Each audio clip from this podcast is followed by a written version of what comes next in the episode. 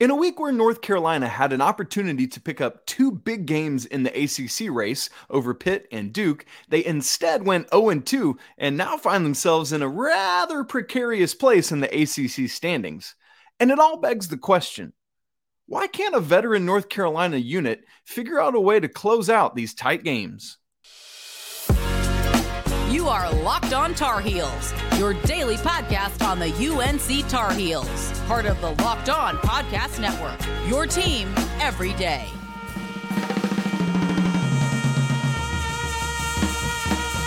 Hey there, it's Monday, February 6, 2023. Welcome into the Locked on Tar Heels podcast, the only daily North Carolina show out there. I'm your host, Isaac Schade, and I want to thank you so much for tuning in for what is yet another therapy session, just like we had on Thursday's show after the loss to Pittsburgh. Today's episode is brought to you by LinkedIn Jobs, through which you can hire qualified candidates more efficiently by matching open roles with people who have the skills, values, and experiences to help you achieve your 2023 goals. Post your job for free at linkedin.com slash locked on college. Terms and conditions apply. Coming up on the show, we're going to have our four corners recap, our shady stat of the game from the North Carolina Duke game. We'll also recap, unfortunately, the women's team who also lost on Sunday, breaking their eight game winning streak. But before we get into all of that, why cannot the 2023 North Carolina Tar Heels and all their experience and all their talent win these close games? The Duke game, 63 to 57. I know it's a six point spread, but honestly, it was a much closer game than that. That's just one of those, hey, you're trying to make desperate plays at the end of the game, and it doesn't happen. Carolina's 57 points was the lowest against Duke in almost a decade when they scored 53 on March 9th of 2013. This loss is disheartening not just because it's Duke, but also because Carolina easily could have and frankly should have won a game against it and an inferior opponent. I, I know Duke is very talented, but Carolina is on paper a better team.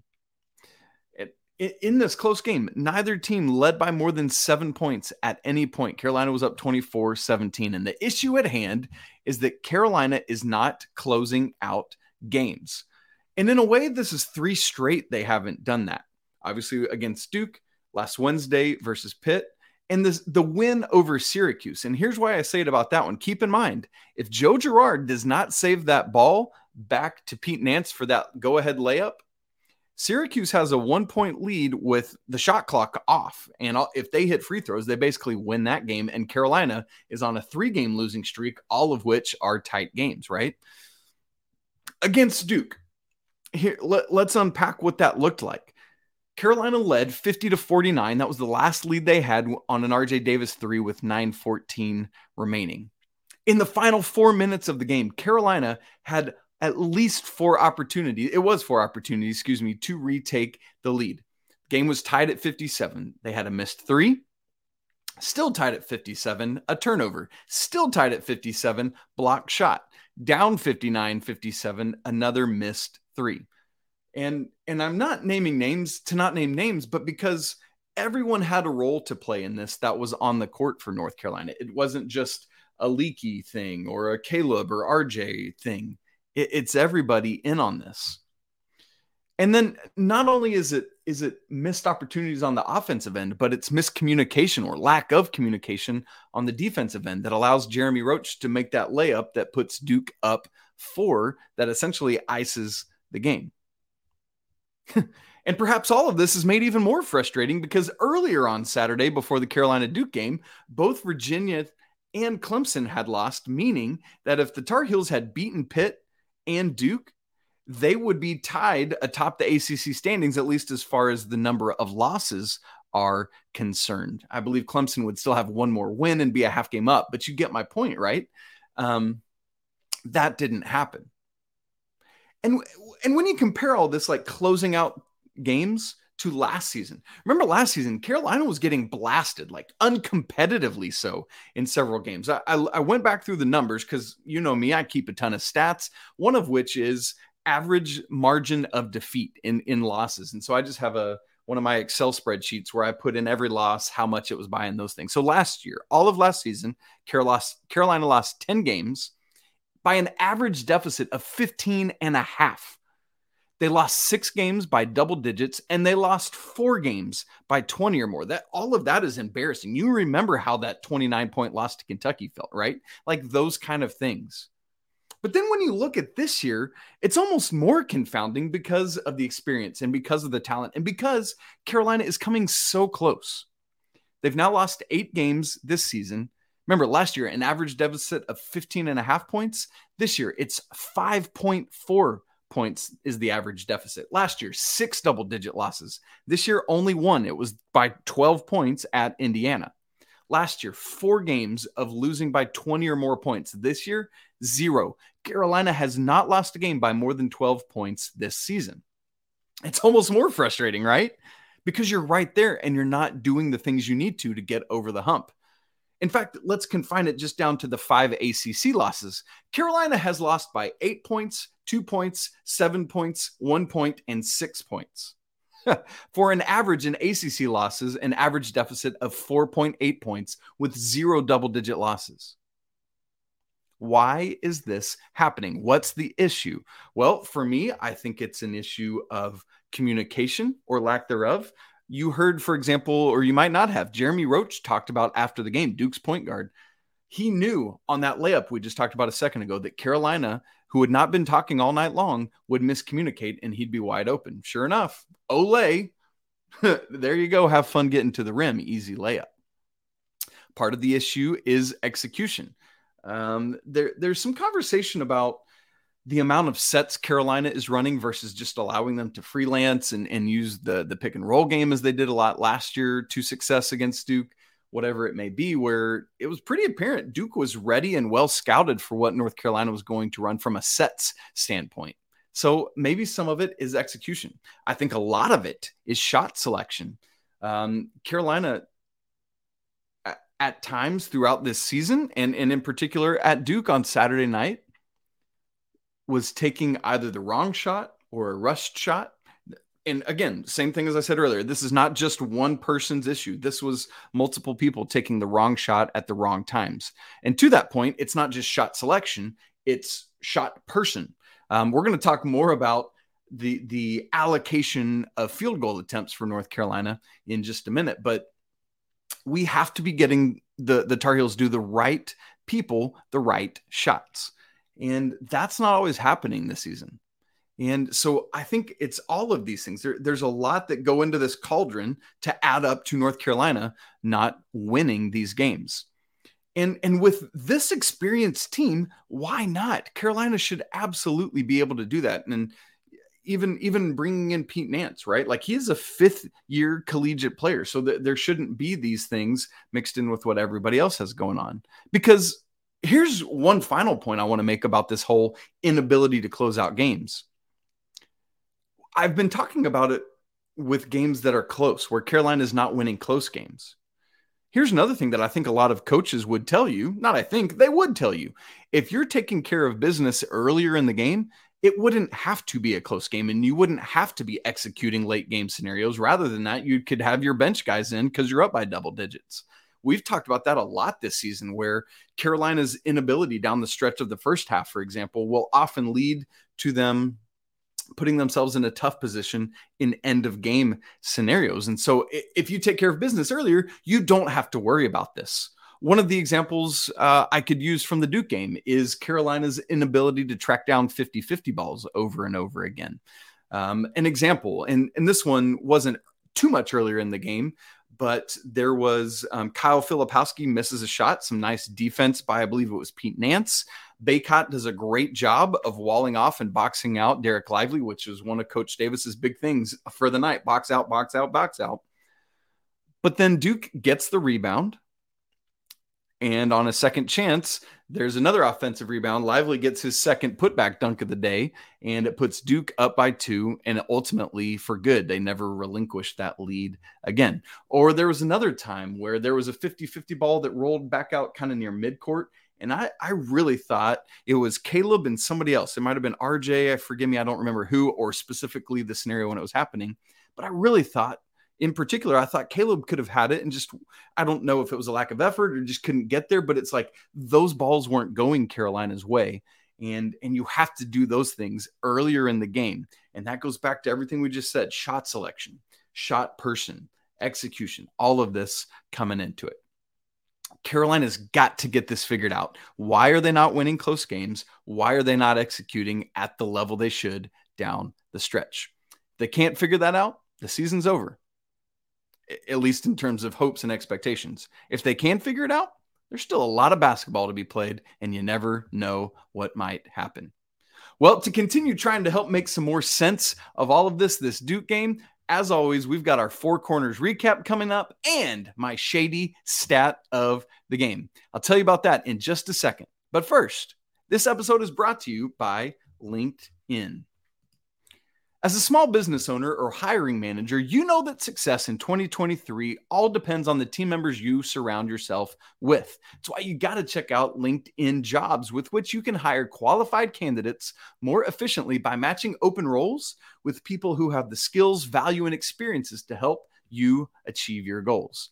LinkedIn Jobs helps you quickly attract and identify the most qualified candidates to your jobs with targeting tools and then connecting with them fast and for free. LinkedIn Jobs goes beyond resume data by using insights from your job post. And then from their 875 million member profiles, they put your post in front of the perfect people. LinkedIn Jobs makes it easy to screen and rate applicants based on your job qualifications all on one platform. You want to achieve your business goals in 2023, and the right new team member might help you do just that. That's why small businesses rate LinkedIn jobs number one in delivering quality hires versus the leading competitors. LinkedIn Jobs helps you find the qualified candidates you want to talk to faster. So post your job for free right now at linkedin.com slash locked on college. Once again, that's linkedin.com slash locked on college to post your job for free. Terms and conditions apply. Okay, our four corners recap. This is where I present to you what I believe are four of the most important factors or stats or things that happened in the game storylines. And it's in an homage to the great Dean Smith and his offense. And then I will give you as well my shady stat of the game, a stat that I thought really stood out as well. Number one in our four corners recap, I talked on our preview episode for the Duke game about the X factor of this whole thing it feels like in every Carolina Duke game, and maybe because it's just the heightened awareness of one game, there is some player, and perhaps one or two from each team, that is a standout X factor. And you always wonder who that's going to be. Is it a bench player? Is it a starter doing unexpected things? And in this case for North Carolina, it was exactly a starter kind of stepping up in a way that he hadn't been doing either lately or at all this season. And no question in this one for the Tar Heels, it was none other than number one, Leaky Black, who had 13 points, 10 rebounds, his first career double double. Leaky Black, congrats to you, brother, on that achievement. And boy, after having gone two for his last 20 from three, Leaky could not have found a better time to find his refine his three point stroke. Went three of six from beyond the arc. Uh, just and and they were all I think two of the three tied the game, and another one brought Carolina back within one. So they were all at pivotal pivotal moments. Unfortunately, he did miss one right towards the end there that would have put Carolina on top in the closing minutes. But hey, had a great game from three. I was almost more impressed. Uh, there was a I forget who was guarding him. It might have been Tyrese Proctor, but had a beautiful pump fake from the the left wing, the right side. Everyone was kind of cleared out to the right side. Just drove past him, had a great dunk, and like that's the leaky black I want to see always. And so, who was the X factor for Carolina? None other than Mr. Leaky Black. Number two on our four corners recap. This is where I want to camp out a little bit longer, and this is Armando Bacot, the preseason ACC Player of the Year. The still, I, I would assume the ACC Player of the Year right now at this point. And yet, Armando Bacot's final field goal attempt in this game came with 12 minutes and 17 seconds left. That is simply unacceptable. He did not have a field goal attempt for over the final quarter of this game. Now, perhaps you're watching this game and it's like, man, Dereck Lively's doing such a good job on him. I understand why you wouldn't get him the game. uh, because Lively's doing so well, Ryan Young's not in much. And so, yeah, I, I get that the guys aren't getting the ball into the post as much for Mondo because they're scared he's going to get swatted and they're not going to call a foul or whatever it may be. And yet, despite maybe feeling that way to the eyeball test, you look at the box score, Mondo was six for 12 on field goal attempts. Let's say you get him up to 18, six more field goal attempts over that final 12 minutes. That would be three more baskets. If he stayed at that 50% clip, three more baskets is six more points. What was the final deficit? You see where I'm going with this. Not to mention the potential and ones that come along with those field goal attempts where Mondo could get to the free throw line, and who knows what happens from there. North Carolina has to do. I, I, I'm so sick and tired of harping on this. You're probably sick and tired of hearing me saying it, but I'm going to keep saying it because it's North Carolina's best option on this team offensively. Elite teams know how to get their best player the most shot attempts. For example, let me just take you on a tour around the nation of Saturday. Other elite bigs in the country and what shot attempts they got. Armando Bacot had 12. Let's just put a, a pin in that. Oscar Tshiebwe from Kentucky, 14. Drew Timme, Gonzaga, 14 shot attempts. Hunter Dickinson, Michigan, 15 shot attempts. Trayce Jackson Davis, Indiana, 19 field goal attempts. Zach Edey, front runner for player of the year from Purdue, 19 field goal attempts. Armando had 12. The ACC probable player of the year had 12 field goal attempts, third most on his own team. He has to be touching the ball more, not and it's not just shot attempts. For example, there was a play where um, ball comes into him in the post and he finds, I believe it was a cutting leaky for a layup. Like it's not just about get the ball to him and he's going to take a shot. He's not a black hole. You get to ball the ball to Mondo and good things happen. Let's even go back to those guys around the nation. Season long averages. Look at this. Armando Bacot, 11.8 shot attempts per game, field goal attempts per game. Those other guys, Hunter Dickinson, 12.4. That's higher. Trayce Jackson Davis, 13.6 field goal attempts per game. Zach Edey and Drew Timme, both 14 field goal attempts per game they're averaging. Only Oscar Tshiebwe of that group we talked about is below Armando Bacot at 10.9. And part of that is because of the injuries where he's been in and out of the season. Why on earth is Armando Bacot not averaging more field goal attempts per game? And don't come at me with, oh, well, that's because of the zero field goal attempts he had against Virginia. That's what's brought his average down lower than those guys. Guess what? I didn't even factor in that zero. Had I done so, he would be from 11.8 down to 11.2 field goal attempts per game. So I took out that zero, and that number is still that much lower than all these guys. All that to say, I know Carolina has other good scores. Armando has to have more field goal attempts. Okay, that's four corners point number two. Four corners number three. Carolina's transition D was frankly atrocious on Saturday night. I, don't know what it was, why a guard wasn't getting back. If you're not sure how this typically works, as a shot goes up offensively, someone else gets back in transition to cut off a break. So let's say RJ Davis takes a shot. Caleb Love as the other guard would get back in transition defense. Or maybe if he's closer to the rim and, and Leaky's in the backcourt, it's Leaky that will get back and let his teammates know, hey, I'm back on D or whatever it is. Somebody has to do that. Go back and watch. There are multiple times when Carolina gets a shot, nobody is back, and Duke just leaks out, gets the rebound, and is gone. Gone, I tell you. Two point, Blue uh, Duke led the fast break points category 20 to 2. North Carolina was outscored 20 to 2 in fast break points. And a lot of this honestly goes back to what I mentioned earlier about shot selection and, and lack of execution.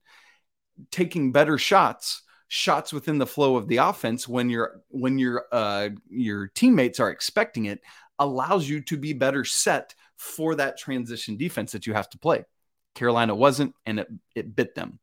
Four corners point number four, the free throws. You knew I had to talk about it at some point, right? Well, I tried to push it back because I didn't want it to be the thing, but it is a big, big thing from this game. Much has been made on social media in Coach Davis's press conference about Carolina's only three free throw attempts in this game and zero in the second half. For some context, their previous load this season was just 12 free throw attempts. This was the only time this season, hear me say it, that Carolina did not hit double digit free throw attempts. Well, that's obviously because Carolina wasn't getting to the rim and wasn't doing things in the post, right? Wrong. Absolutely not. This is the result of the refs not calling body contact underneath. You look down at, at all the play that happened inside. Um, when when the refs aren't calling, when they have a loose whistle and aren't calling that contact underneath, Armando Bacot can't affect the game in the way that he should be able to, and then that's part of the rest of the team getting away from him. So uh, while while I'm asking earlier, hey, get the ball to Mondo more, I I understand why that's not happening, but still you got to force it. Now, hear me taking nothing away from Dereck Lively in this. He is a tremendous defender, but you're telling me Dereck Lively has eight blocks. I'm seeing a ton of body contact, and Armando Bacot who typically draws six, seven, eight, nine fouls a game from the opponents, only draws two free throws or only draws two fouls, excuse me. You look at the box score and it'll tell you how many fouls the player had and how many fouls they drew. Armando Bacot only drew two that were called. That's not that's not right. That is not the game that I saw. It just doesn't add up. Part of it though, I, let's listen. Carolina settled for too many threes. This is a team that has not been consistent all year, and that that's part of the issue of why Armando doesn't have as much room to operate is because Carolina is not a great free throw or great three point shooting team, and so teams are sagging down in on him. They were just 7 of 27 from 3, 25.9%. That's too many three pointers for this team. Even still, even still, there should have been more free throw attempts for Carolina. There were multiple times where I thought uh, Lively fouled Bacot or another player, and it just went uncalled. Now, I'm not saying it was inequitable. Carolina was getting the benefit of that on the other end of the court as well. I just thought the whistle itself was too loose. Do you hear the difference in that? I hope so. Um, and so that that hurts in a season where Carolina is getting so much of their offense at the free throw line. It's going to be hard to overcome that on the road when you're not shooting well as well. All right, let's wrap up this section with the shady stat of the game. It's been a lot of gloom and doom so far. So let me give us at least some uh, kind of statistical happiness from this game. There were some encouraging stat trends, several of which I'll unpack as the week goes on with rebounding and some other things. But one of those happy statistical things was assist numbers, which were back up RJ Davis, five assists, zero turnovers. That makes me very happy. Caleb Love, four assists, two turnovers, a assist to turnover ratio of two. Combined, these two guys, nine assists, two turnovers. That's great from your backcourt. As a team, Carolina was back to a, a spot on exactly 50% assist ratio 12 assists on 24 made baskets. You might recall the Syracuse game was the highest of the season. Carolina did a great job of not settling for threes, but the two games on either side of that, Carolina was in the in the mid 20s, 25 and 26%. And so uh, against NC State and in the lost Pitt. That's not going to cut it. So to see Carolina doing this, getting back on the right page assist wise, hopefully that's trending back in the right direction. Well, obviously, there is much more to be said from this UNC Duke game. The game itself, some of the weird peripheral stuff. We're going to talk about it more as the game as the week goes along. Cheer sheets, personnel issues, uh, people saying that this is the revenge Duke needed after last year and scores are settled. Come on, that's laughable. We're going to unpack all of that later in the week. But now we need to turn our attention to the women's basketball team whose eight game winning streak unfortunately was snapped on Sunday. What happened there? I'll tell you all about it. But first, this episode is brought to you by Built Bar. You looking for a delicious treat, but you don't want all of the fat and calories? Well, then you got to try a Built Bar. We got through the holidays just a month or so ago, and I know my goal is to eat healthier in 2023. If you're like me and you want to do that without compromising taste, then Built Bar is for you. With Built, healthy is actually tasty. Why is it so good? Well, for starters, it's covered in 100% real chocolate and it comes in great flavors like churro and peanut butter brownie. And I'm not sure how Built does it, but they do all that while maintaining great macros, just 130 calories, 4 grams of sugar, and yet a whopping 17 grams of protein. And now you don't have to wait around to get your order from built.com like you used to. Why? Because Sam's Club and Walmart are now carrying them in store. So run on down right now, get you a four count box of cookies and cream or a bulk box from Sam's Club of some of those churro bars. You know you won't be disappointed. Built Bar, a proud sponsor of the Locked On Network. All right. Unfortunately, Sunday afternoon, Louisville snaps the UNC women's eight game winning streak, taking this one 62 to 55 there in the KFC Yum! Center. Massive crowd on hand there, 10,000 for this women's game, making it very tough to win on the road. Same thing as we do for the guys' game. I want to give you the four corners recap from this one. Four, uh, four corners point number one. It is very difficult not only to win on the road, but when you're missing two of your five starters, if you've been tracking with me or tracking with the women, you know that Eva Hodgson has been out for several games. I believe this is four in a row now. Well, unfortunately, not only that, but Alyssa Ustby missed this game. And it's difficult with Eva Hodgson out. It's almost insurmountable with not only just any second starter out, but when it's Alyssa Ustby, who just does so many things for this team. She's fourth in the conference in rebounding, 11th in scoring, and just does so much. It's a lower body injury. Prior to this, Ustby had started 71 straight games. This is the first game she's missed in her Carolina career. Really unfortunate. Um, but consequently, because of both these ladies missing, the the Tar Heels only played seven in this game. That that makes it all the more tougher on the road. And very thankfully, this was Kayla McPherson's now third game. And boy, she just continues to show flashes of some great things. Still, as we've said, um, I believe it was on on Friday's show coming out of the Thursday night game. Uh, just just still learning speeds, learning when to play in first gear, when to learn to play in fifth or third, all of that. And she's to get there, man. But her her uh, package of finishing at the rim is something special. So keep your eyes on that. Four corners point number two. While it's tough to play on the road, credit to North Carolina for doing so in, in a raucous Louisville environment. Neither team led by double digits in this game. There were six lead changes. In fact, North Carolina actually appeared in great position to win this game. They led by one at halftime and then and went on an 8 0 run to start the third quarter to take a nine point lead. The problem was that after that, Louisville goes on a 25 11 run the rest of the quarter and just kind of ended up taking a lead in the fourth, and Carolina couldn't uh, respond. They pushed back to within one, I believe it was at 51 50, but could never get back over the hump. And then Louisville pushes out to that final seven point margin. Great, great effort there from the Lady Heels, but just dropped this one on the road. Got one more road game to finish off this four road games in five stretch.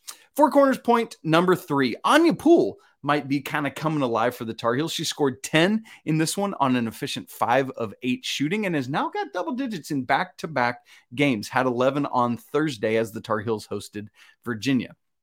Keep in mind that before that, she hadn't scored double digits since the fifth game of the season. If she can add this to what the Tar Heels are already doing collectively, that's going to be a great thing. And then four corners point number four, Paulina Paris. Another part of, of having both Ustby and Hodgson out is um, the, the ladies are all going to have to play more. And there was one woman in this game who played the entire 40 minutes.